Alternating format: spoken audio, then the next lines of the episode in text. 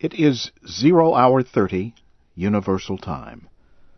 And here is the news in special English. A passenger airplane carrying 146 passengers and six crew members has crashed into the side of a hill near Pakistan's capital, Islamabad. Everyone on the plane died. Officials say the Air Blue plane was traveling from the southern port city of Karachi to Islamabad Wednesday. The plane crashed as it tried to land in bad weather. Rescue teams and Army helicopters were sent to Margalla Hills, but bad weather interfered with search and recovery efforts. At least 115 bodies have been recovered. Pakistan's Federal Information Minister said officials were still looking for the plane's recording device to investigate the crash. In Afghanistan, officials say an explosion near a crowded bus has killed at least 25 civilians. More than 20 others were wounded in the incident in Nimroz province. The passenger bus was traveling to Kabul. Governor Ghulam Dastgir Azad blamed militants for the explosion. A Taliban spokesman denied any involvement in the attack. President Hamid Karzai condemned the bombing. Separately, two Italian bomb removal experts were killed in western Herat province. Italian officials said the two died moments after successfully disarming an explosive device. The American representative to Afghanistan and Pakistan has joined other officials in condemning the release of secret American military documents about the war in Afghanistan. Richard Holbrooke spoke to lawmakers Wednesday in Washington. He said he does not understand how officials who promise to serve the United States would violate their office in such a big way. Mr. Holbrooke said the documents do not offer any new information. However, the Obama administration is concerned that information might suggest Pakistani intelligence has been aiding militant groups in Afghanistan. Earlier Wednesday, the United States Department of Justice said it would help in the Defense Department investigation to find who released the documents. A federal judge in the American state of Arizona Wednesday blocked the most disputed parts of a new immigration law. The measure was to go into effect on Thursday. Judge Susan Bolton blocked a part of the law requiring police to check immigration papers if they suspect a person is in the United States illegally. Her decision also included canceling the requirement for all immigrants to carry required immigration documents with them at all times. The United States Justice Department said Judge Bolton made the correct decision. Arizona Governor Jan Brewer signed the law in April. She says she plans to appeal the ruling.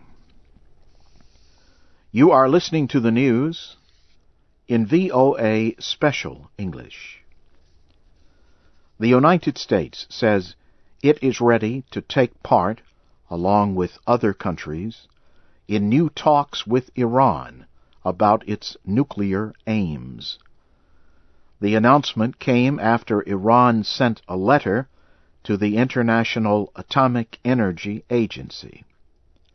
The letter called for restarting talks on a deal that would help provide nuclear fuel for Iran's research reactor.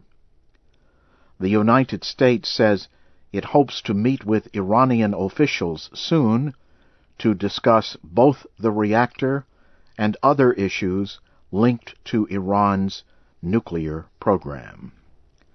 A State Department official says Iran and European Union diplomats discussed a possible meeting earlier this month. The United States, European Union, Canada, and UN have all placed new restrictions on Iran to try to force the government to return to negotiations. In Guinea, the winner of the first round of the presidential election has received the support of a leading opponent.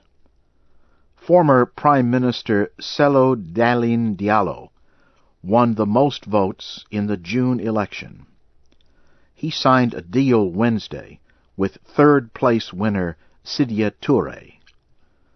The agreement says Mr. Touré's Union of Republican Forces party has been promised the position of Prime Minister if Mr. Diallo wins the second round of the election. The party is also promised 30% of all cabinet positions. The Reuters news agency reported that the NGR party of six-plate finisher Ibrahim Abe Sylla and the former ruling PUP party also signed the agreement to support Mr. Diallo. Mr. Diallo will face opposition leader Alpha Conde in the second vote. Foreign ministers from several South American countries are expected to meet Thursday in Ecuador. They are to discuss the recent break in diplomatic ties between Colombia and Venezuela. The talks among members of the Union of South American Nations come after Venezuela's decision to break ties with Colombia. Colombia had recently announced that rebels were hiding in Venezuela. Last week, Colombia discussed the issue with members of the Organization of American States Permanent Council. Colombia showed photographs, maps, and other information as proof that 1,500 rebels are hiding in Venezuela. Venezuela's diplomat to the OAS has denied that the items prove there are rebels hiding inside Venezuela. The Greek government has ordered an end to a strike by truck drivers that has caused fuel and food shortages in parts of the country. The government released an emergency order Wednesday, the third day of the strike. The move requires truck drivers to return to work or face fines and arrest. The truck drivers are protesting a Greek government plan to open the trucking industry to competition. The plan is part of a program agreed to by Greece to get emergency loans from European Union countries and the International Monetary Fund. And now, briefly, here again is the major news of the hour.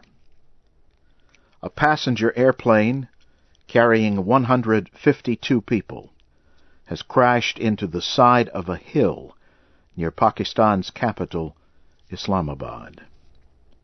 Afghan officials say an explosion near a crowded bus has killed at least 25 civilians in Nimroz province.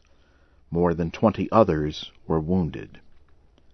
And the United States says it is ready to take part, along with other countries, in new talks with Iran about its nuclear aims.